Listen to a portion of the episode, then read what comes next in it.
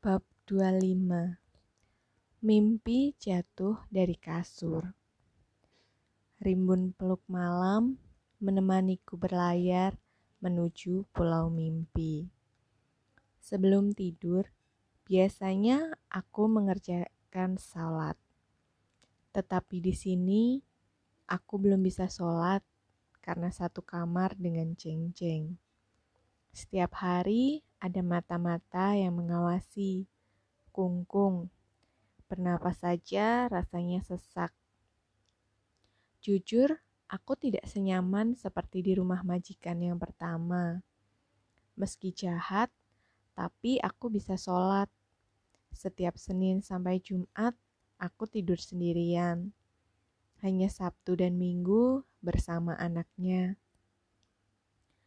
Oleh karena belum terbiasa denganku, setiap malam Jeng-Jeng menangis ketika ibunya tak ada di sampingnya. Majikan awalnya mau menenangkan Jeng-Jeng. Sekarang dia sama sekali tidak peduli. Kalau dia nangis, kamu usaha agar dia bisa diam. Itu tanggung jawab kamu sebagai pengurusnya. Kalimat itu menampar hatiku. Dia tidak peduli ditutupnya pintu. Jeng-jeng semakin keras menangis karena belum terbiasa bersama aku. Inilah penyesuaian terberat jika ganti majikan. Harus dari awal kembali, mulai dari kesukaan, masakan apa saja yang biasa dihidangkan, dan pekerjaan-pekerjaan lain sesuai keinginan majikan baru. Aku gak mau sama kamu, yang aku mau mami. Teriakan jeng-jeng menembus dini hari. Pintu kamar majikanku dikebrak keras. Jeng-jeng tidak berhenti juga. Semakin keras dan nyaring. Majikanku laki-laki bangun. Mungkin tidak tahan karena suara jeng-jeng. Ia mengambil alih jeng-jeng ditepuk-tepuk pundak anaknya agar diam dan tertidur. Diberinya kata-kata halus agar mulai beradaptasi denganku selepas kepulangan Mbak Lastri. Dewi menjaga kamu. Dewi dan Lastri itu sama, sayang kamu. Kamu takut apa? Tuanku berbeda dengan majikan perempuan. Pembawaannya tenang, kalem, dan bijak, membuatku sedikit tentram. Setidaknya dari satu keluarga, memang ada yang menyukai kerjaku, ada yang tidak. Walaupun semua nggak suka padaku, tapi majikan lelaki sangat baik. Tiba-tiba, majikan perempuanku menyembul dari pintu dengan tatapan melotot dan murka. Kamu kenapa? Biarkan dia yang urus. Itu tanggung jawabnya. Gak usah bantu dia. Teriakan kalap majikan perempuan kepada suaminya sambil menuding-nudingku. Akulah yang tidak becus merawat anak. Menidurkan saja tidak bisa. Tapi aku butuh pemakluman. Kami baru beberapa hari bersama. Sementara majikan perempuan ingin aku harus bisa menangani seutuhnya. Mungkin saat ini kabut di luar sedang melayang-layang turun, dan aku terpaku tak berdaya. Jeng-jeng mau tidur sama kamu, tidak mau sama Dewi. Ada apa? Itu jawaban dari majikanku laki-laki kepada istrinya. Gila! Majikan perempuan meninggalkan umpatan kecengkelan untuk suaminya karena telah membela aku. Kamu tidur sajalah, biarkan Jeng-Jeng tidur sama kita. Ucapan majikan laki-lakiku tenang dan bijak. Aku mengangguk tapi dalam hati merasa tidak enak. Apa boleh buat? Tak ada angin yang menyambar, segalanya tampak bisu, lenyap di telan gulita. Terima kasih, Tuan. Tuan tersenyum. Sungguh ini kebahagiaan yang sederhana buatku. Terima kasih ya Allah. Aku kembali tertidur, tapi tidur kali ini membawa mimpi buruk. Aku jatuh dari kasur, tapi tidak terantuk lantai. Aku terus jatuh ke dalam, melesak lebih dalam lagi, gelap dan pekat. Aku terbangun mendapati pukul 02.30 dini hari. Ya Allah, kenapa aku mimpi seperti itu? Ini firasat apa? Aku mengusap bantalku, membalikannya. Mitos jika mendapati mimpi buruk, katanya disarankan untuk membalik bantal agar mimpi buruk itu berhenti dan tidak berlanjut. Aku ingin ke kamar mandi, tapi takut mengganggu majikanku. Aku memejamkan mata kembali. Berdoa, semoga ini hanya mimpi biasa dahi dan tubuhku berkeringat. Esok paginya, setelah aku mengantar Jeng-Jeng ke sekolah, aku menelpon kakak dia kampung. Dia bilang nanti akan disampaikan pada ibu pesan mimpiku. Kakak bilang tidak usah terlalu percaya pada mimpi, tapi firasatku sangat tidak enak sekali. Sehalus mungkin aku menyimpan risau yang memuncak. Dua hari kemudian, keadaan kembali seperti semula dengan Jenjeng yang sudah tidak menangis lagi. Seminggu sekali, aku harus menggotong kura-kura besar ke kamar mandi, memandikan cangkangnya dengan bersih, menyikatinya agar terlihat kinclong. Setiap hari, aku harus mengiris kecil-kecil sayuran untuk makanan kura-kura darat. Sedang kura-kura yang di air hanya diberi makan remah-remah berbentuk seperti pil kecil. Setiap hari, air akuariumnya harus diganti biar bening, tidak terlalu banyak kotoran. Padahal Mbak Lastri bilang ia jarang mengganti, paling seminggu sekali, itu pun kalau dia mau. Mencari majikan itu susah-susah gampang. Kalau ada yang baik, pasti ada juga nilai minusnya. Kalau yang jahat, ada juga nilai plusnya. Ketika aku mau membereskan kamar majikanku, majikan bilang, Gak usah beresin kamar. Baiklah, Aku pindah ke kamar mandi. Lagi-lagi dia bilang, Gak usah mencuci toilet. Aku berpikir kembali, aku harus ngapain? Ini masih pagi. Atau mungkin kami akan jalan-jalan keluar, jadi tidak perlu membereskan pekerjaan. Toh, Jeng-Jeng tadi sudah aku dandanin rapi.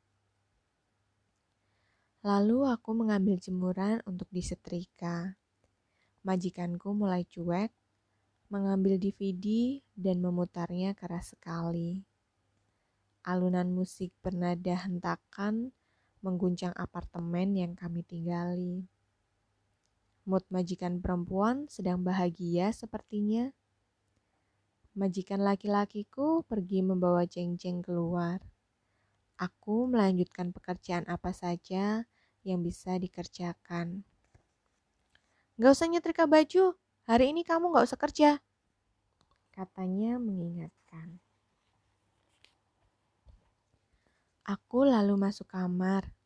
Merasa ada yang janggal, aku mengambil HP dan mulai memencet keypad SMS Kak Mila. Saat SMS belum terkirim, Singsang atau Tuan sudah kembali membawa tiga bungkus McD. Aku mengambil piring untuk mereka meletakkan makanan itu.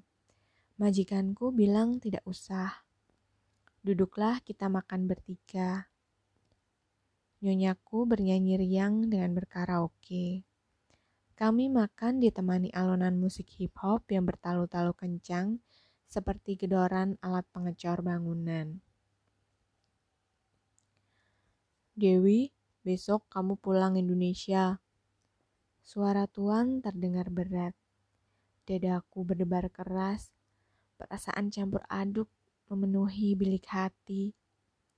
Aku salah apa? Apakah aku sudah melakukan perbuatan jahat? Tanyaku sendiri.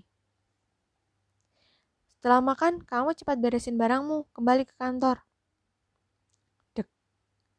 Seperti di godam palu bertubi-tubi, majikanku perempuan berbicara seperti itu, kembali menyanyi dan melirik senang. Sepertinya puas. Bolehkah aku membeli koper sebentar? Aku tidak punya tas besar. Mohonku pada mereka meminta izin. Oke, kamu beli saja. Majikanku laki-laki menjawab santai. Tidak bisa, dia harus segera beberes barang. Aku sudah bosan. Kedua bola mataku memerah. Aku menahan tangisku, tapi tidak bisa. Aku menangis, sungguh. Aku ke kamar mandi mengus aku ke kamar mandi mengusap air mata. Aku telepon Kak Mila. Kak Mila sudah merasa mendapatkan firasat itu seminggu yang lalu. Yeye bilang majikan perempuan tidak suka kedekatanku dengan majikan laki-laki. Aku tidak pernah sengaja mendekati majikanku laki-laki. Itu karena majikan sering bertanya perihal anjingnya yang sakit. Semua tentang hewan peliharaannya, tidak lebih, tapi disalahartikan lain. Atau mungkin dia cemburu karena terlalu baik hatinya Tuhan padaku. Entahlah. Kata Kak Mila, Yeye tidak setuju. Dia sudah tahu sifatku dari Kak Mila. Hampir tiga bulan aku bekerja. Sudah cukup membuktikan bahwa aku bukan pembantu yang nakal. Aku baik, pendiam, tidak membantah, melakukan apa saja yang disuruh. Tapi itu tidak cukup melunakkan hati majikanku perempuan. Peduli apa? Biarkan aku yang membelikan tiketnya balik ke negaranya. Sambung majikan perempuan. Majikan laki-laki sudah tidak menjawab lagi. Untuk apa berdebat? Dia lebih memilih diam. Dan siapalah aku? Selama ini, sejak keberadaanku di sini, mereka selalu bertengkar. Tuhan memaklumi tapi nyonya tidak bisa begitu. Semua harus sesempurna seperti yang dia ingini. Dengan tas seadanya, aku mengamasi barangku. Majikan perempuan bersantai di depan TV sambil berkaraoke. Sesekali mengintipku membereskan barang-barang. Apa pun yang sudah aku berikan ke kamu, tinggalkan, jangan dibawa. Ngerti? Aku mengangguk, menoleh sebentar, lalu memberesi kembali. Aku tidak ingin dia melihat air mata yang terus menetes jatuh, menggelinding, tak berdaya. Semua yang majikanku beri, aku tinggalkan. Baju, tas, sepatu, jam tangan, frame kacamata, aku letakkan terpisah. Untuk apa aku membawa barang yang tidak diberi dengan ikhlas? Sudah belum? Cepatlah! Bentak majikan perempuan, di sela-sela aku membereskan barang. Aku diantar ke agensi dengan naik taksi. Kuseret barangku sekuat tenaga, bersama beningan air mata yang menghangat. Majikan laki-laki tidak tega dan berusaha membantu, langsung dipelototi istrinya. Sesampai di agensi, mereka tanda tangan berkas. Tuan menoleh ke arahku. Hati-hati Dewi. Aku mengangguk. Majikan perempuan menyeringai, tersenyum melecehkan. Ini hari Sabtu, besok sudah Minggu. Tiketku besok siang pukul 2. Besok aku akan kembali ke tanah air, pulang membawa kesedihan yang mendalam, trauma tentang majikan yang jahat. Aku enggan beker berangkat bekerja lagi ke Hong Kong. Aku takut dapat majikan yang jahat untuk ketiga kalinya. Tapi aku tidak bisa terus diam. Lalu Umi datang mengajakku kembali bekerja ke Hong Kong setelah di rumah beberapa bulan. Dengan setengah hati, aku menyanggupi. Kami berangkat untuk medikal ke Semarang medikal sukses, kami kembali berangkat ke PT pada hari Kamisnya. Proses yang begitu cepat. Tapi kali ini, izinkan aku sebentar saja melanjutkan nasib, melanjutkan tangis untuk nasibku. Lihatlah Tuhan, aku menantang nasib dengan penuh keberanian. Aku harus berhasil membebaskan diri dari ladang kemiskinan, membuat mereka, orang-orang dekatku, merasakan bahagia, tidak kekurangan. Seandainya uang tidak lagi berarti, Tuhan. Patah seribu. Hatiku melunglai lepas, tak sanggup menambal sulam, luka sendiri.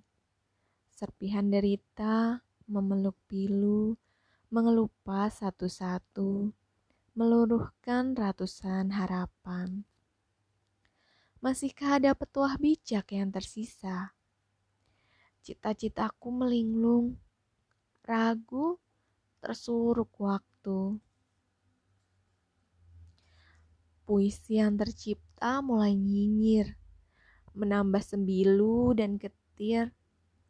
Aku tak ingin gentar, tapi tubuhku gemetar. Apakah ini jalan Tuhan? Jika begitu, bantu aku ya Tuhan, mengusir titik kegamangan, mematahkan pikir yang suram, melubangkan hati yang tematu mengeram dalam. Karena hanya padamu, peram ini kuadukan, sedih ini kutanggalkan. Hanya padamu, karena akulah hamba yang memujamu.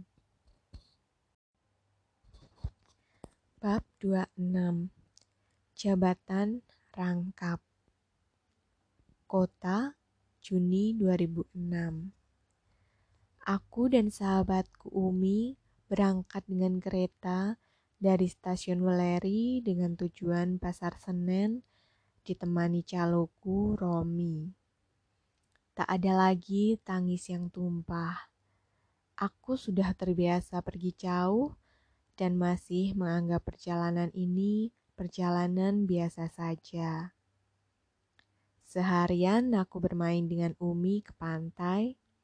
Sebelum maghrib, kami baru pulang dan bergegas siap-siap segera ke stasiun diantarkan temanku. Selepas Isya, kereta kami berangkat. Perjalanan delapan jam itu aku gunakan untuk tidur. Sementara Umi terjaga, ia menangis. Berat mungkin melepaskan kekasih tercintanya.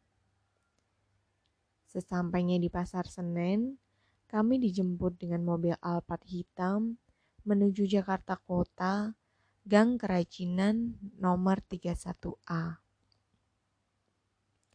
Karena kami ex Hong Kong, biodata dengan mudah diurus. Arti X adalah mantan TKW Hong Kong.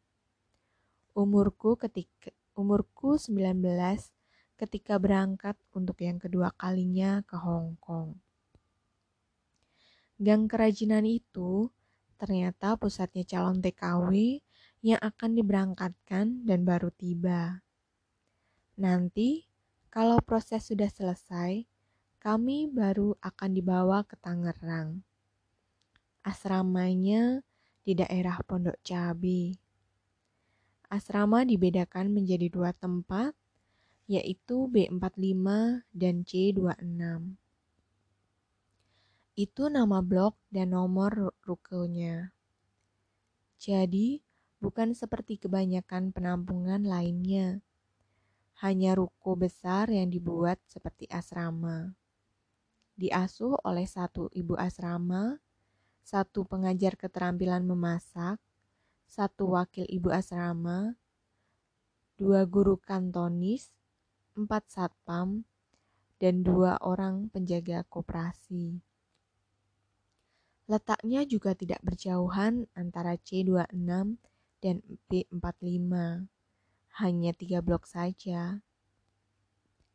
Aku dan Umi terpisah angkatan.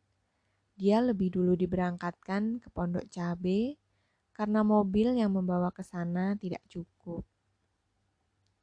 Gang kerajinan ini kantor sekaligus rumah berlantai lima. Lantai pertama adalah tempat pengurusan dokumen pemasaran ekspor dan impor Gucci di bagian depan. Di bagian belakang dokumen pengurusan TKW dan TKI. Ada yang mendaftar sebagai pekerja di hotel, restoran, pelayaran dengan tujuan negara Brunei, Kanada, Amerika, dan lain-lain. Itu bagi mereka yang memiliki pendidikan lebih tinggi dari kami. Lantai dua juga kantor yang mengurusi dokumen pemasaran baju merek terkenal seperti Yutu, Bosini, Giordano. Lantai tiga juga kantor. Di bagian depan administrasi, sedang bagian belakang butik sekaligus tempat workshop barang-barang yang akan dipacking. Sementara pabriknya terletak di daerah Prapanca. Lantai 4 adalah rumah pemilik PT Bapak Budi Hardi Suryo. Lantai lima adalah tempat penampungan kami, juga tempat untuk sholat. Di lantai lima pula tempat kami berinteraksi, belajar, mandi, dan segala hal lainnya. Ruangannya luas sekali. Pemandangan dari lantai lima terlihat gedung-gedung megah Jakarta. Aku suka menatapnya lama-lama. Melihat dari atas, rasanya cukup menenteramkan hati, juga mampu menghalau gundah. Kita bisa melihat gedung-gedung bertingkat dan ingar-bingar kota Jakarta.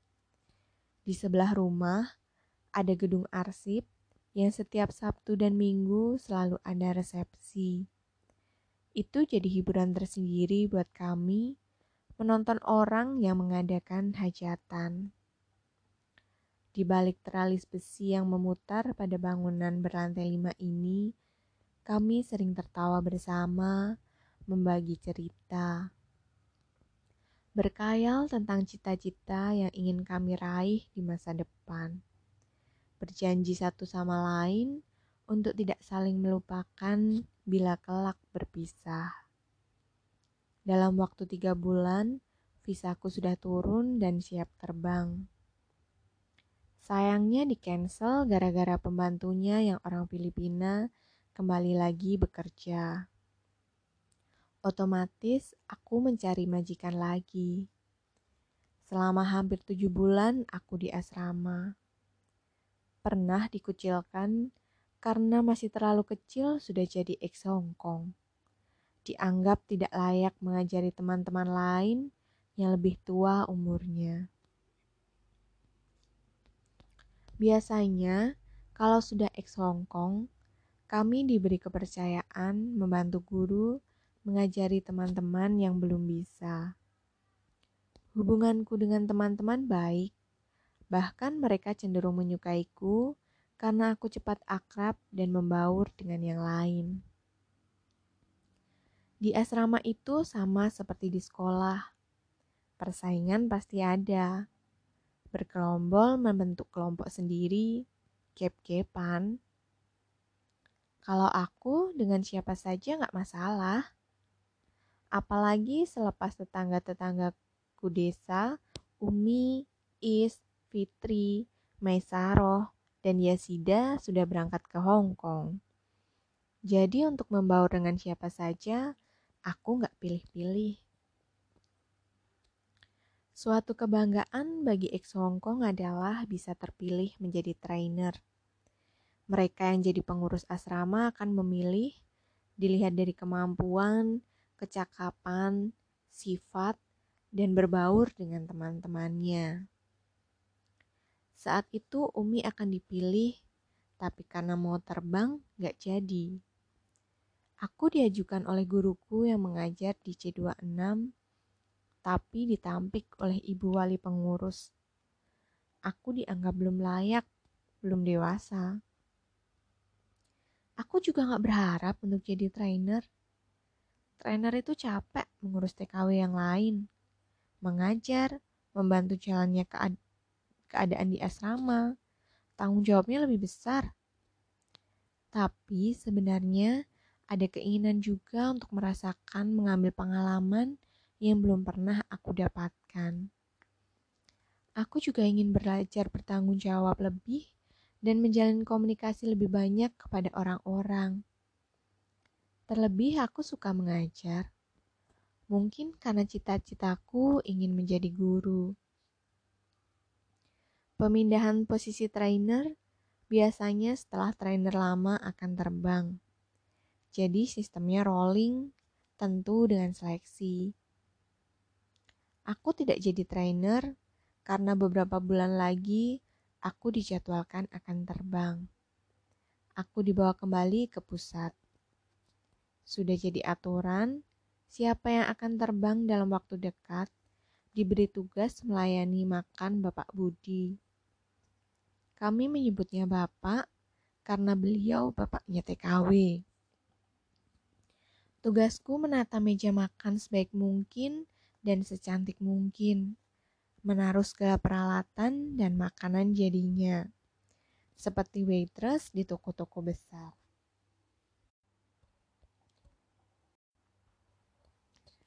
Saat sedang berkumpul makan siang di dapur lantai 4, Mbak Eni, pembantu Pak Budi yang mengurus keperluan rumah, memanggilku untuk turun ke lantai satu ke ruangan Bapak.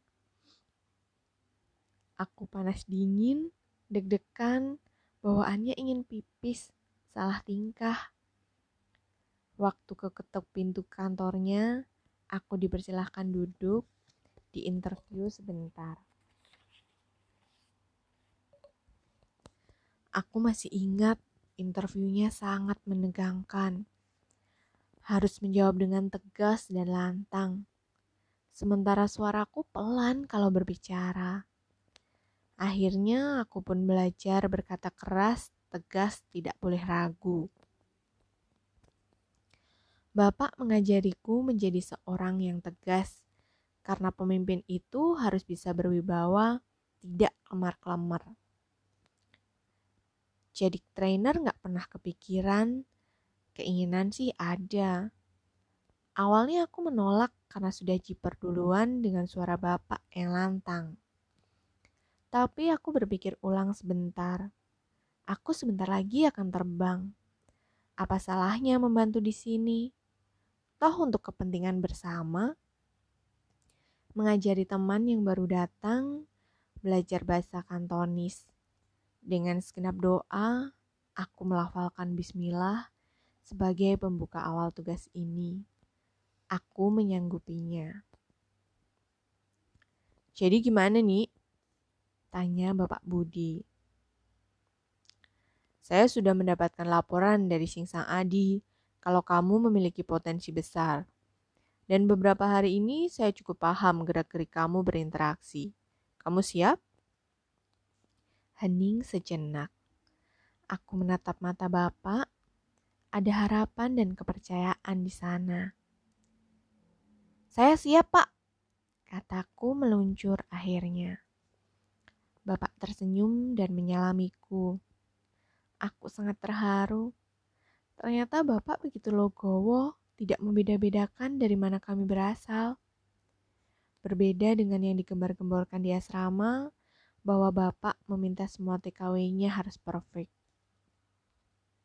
Setiap bulan kamu akan saya gaji 400 ribu, kata Bapak. Aku dipersilakan kembali untuk melakukan aktivitas. Ada senyum kecil yang membucah bahagia. Rezeki bisa datang dari mana saja, walaupun ada orang-orang tertentu yang merendahkan dan menganggapku sebelah mata.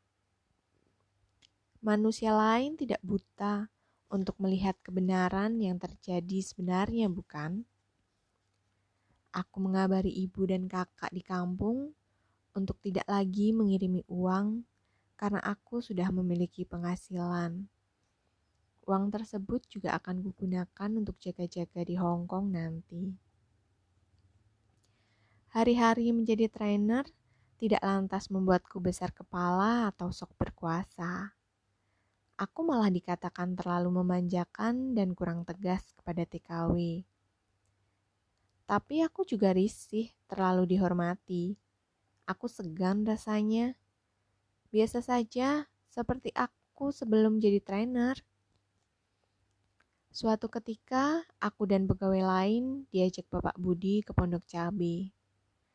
Saat itu, jabatanku sudah merangkap menjadi baby sister, menggantikan babysitter Cece, sebutan untuk anak Pak Budi yang besar, mudik pasca lebaran.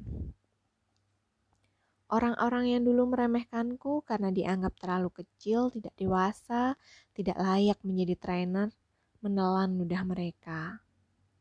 Aku datang dalam posisi lebih dari mereka, lebih dipercaya Pak Budi. Mereka mengambilkan aku kursi, mempersilahkan duduk, menghormati layaknya aku itu atasan mereka. Gila. Dulu aku sering diremehkan, sekarang berada satu tingkat di atas mereka, diperlakukan Mbak Putri. Pelajaran yang dapat kuambil dari kisah ini, biarkan mereka memandangmu rendah, meremeh. Biarkan. Biarkan waktu yang akan membuktikan bahwa kamu tidak seperti yang mereka tuduhkan. Proses akan memaparkan kita sendiri tanpa kita harus mengelulukan diri. Biarkan orang mendorongmu seribu kali untuk jatuh. Yang harus dipertahankan adalah imanmu jangan goyah, sabar, dan bertahanlah. Sebelah mata. Tak usah kau hiraukan sesiapa yang memandang rendah. Tak usah kau pedulikan cacian dan hinaan yang merajah. Tetap tegakkan kepalamu dan tengadahkan doa Tetap berjuang, tak perlu takut terluka. Akan ada saat di mana semuanya terungkap. Ada jalan yang akan membelamu pada kebenaran. Dipecundangi bukan berarti kita lemah. Kita hanya perlu sedikit mengalah dan menabah. Dengan itu, Allah lebih melihat siapa kamu Allah akan mendekat dan melihat hatimu. Masih bersih atau sudah terjangkit perih? Seseorang yang menyiram bara di dada adalah pertanda bahwa ia ingin diakui ada. Jangan biarkan hatimu berkarat dendam. Tetap teguh dan menerima dengan lapang akan ada balasan dan akan ada yang membalasnya. Tak perlu turun tangan, cukuplah mendoakan. Tak akan ada pelangi yang menyembul tiba-tiba. Selalu ada badai terlebih dahulu sebagai pengantar. Dulu kau akan menyadari dan kau akan menyadari cinta ada di mana-mana. Sekalipun kau habis mencecar, kenapa ujian begitu berat? Kenapa hidup begitu susah? Dan kenapa, kenapa, kenapa? Semua pertanyaan tak akan habis terjawab. Karena untuk itulah manusia dicipta.